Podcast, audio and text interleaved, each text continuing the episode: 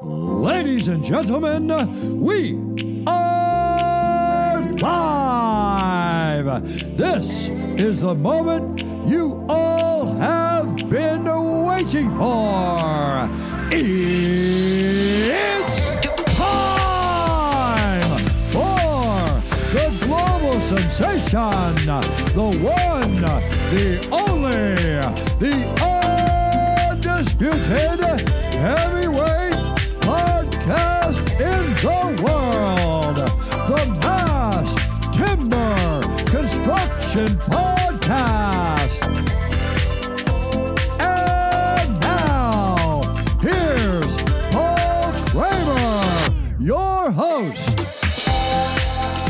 Welcome back to the Mass Timber Construction Podcast. Thank you, Bruce Buffer, for the excellent introduction, as always.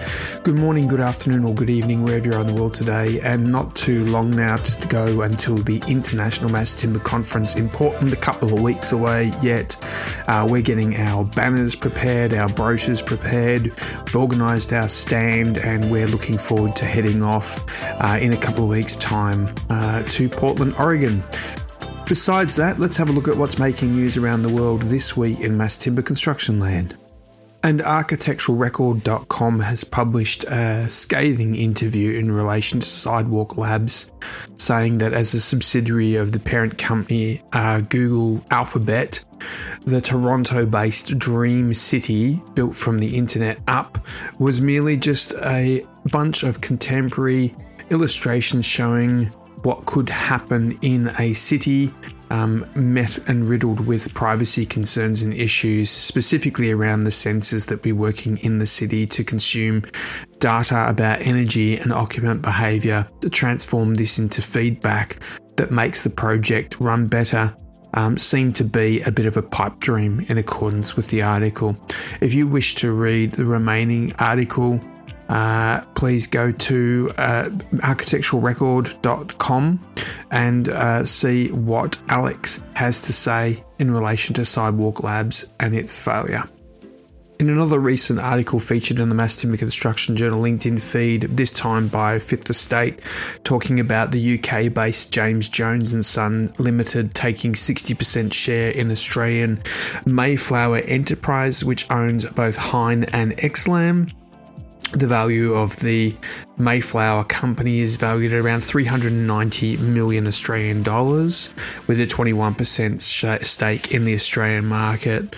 Um, apparently, according to the article, the deal for JJSL to come out here and take on board a venture with Hyne Timber slash Mayflower only took one visit to Australia in late 2020, and the rest is history as we know it. We're looking forward to see what JJSL add to the team when it comes to supporting the growth of mass timber in Australia, specifically through XLAM. One of the highest ranking articles on our mass timber construction LinkedIn feed in the recent months has been in regards to the winner of an experimental future projects category in the World Architecture Festival in 2021, designed by Mei Architects and Planners it's Rotterdam's first 50 metre high residential building, and it was developed with a goal to provide humans that can live in a built and sustainable way. The project, in fact, focuses on a circular timber construction, biodiversity, and communities based on the concept of health, with planting spaces and a stepped exterior facade that intentionally reduces the approved volume of zone planning model. The building will house approximately 100 apartments with a large communal deck on the first floor and many terraces.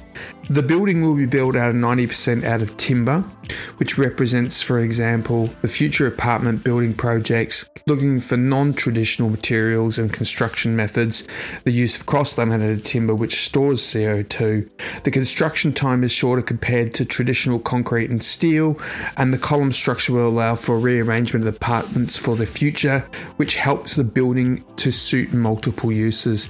We look forward to seeing if the project does get up in the future, and congratulations to the winners and to Canada now, and the Burnhamthorpe Community Centre will be blazing a new and green trail very, very soon as the addition to the community centre will be the signature project for the city when construction is completed at the end of 2023. Housing a state of the art aquatic centre and equipment based fitness centre, the wing will be the first project built in the city's corporate green building standard. Implemented in 2019, the same year the design for the project started, the standard applies to city owned facilities only. Located on the eastern edge of the city, the community centre was closed in March 2021 so that construction could commence. Designed by CS&P Architects, the glulam beam and steel structure will be built using Pergon Constructions and is intended to improve the quality of recreational services to meet the population growth and changing demographics in the area. If you'd like to see more on that particular project, please head to the Mass Timber Construction Journal LinkedIn feed and you'll be able to see all the details there.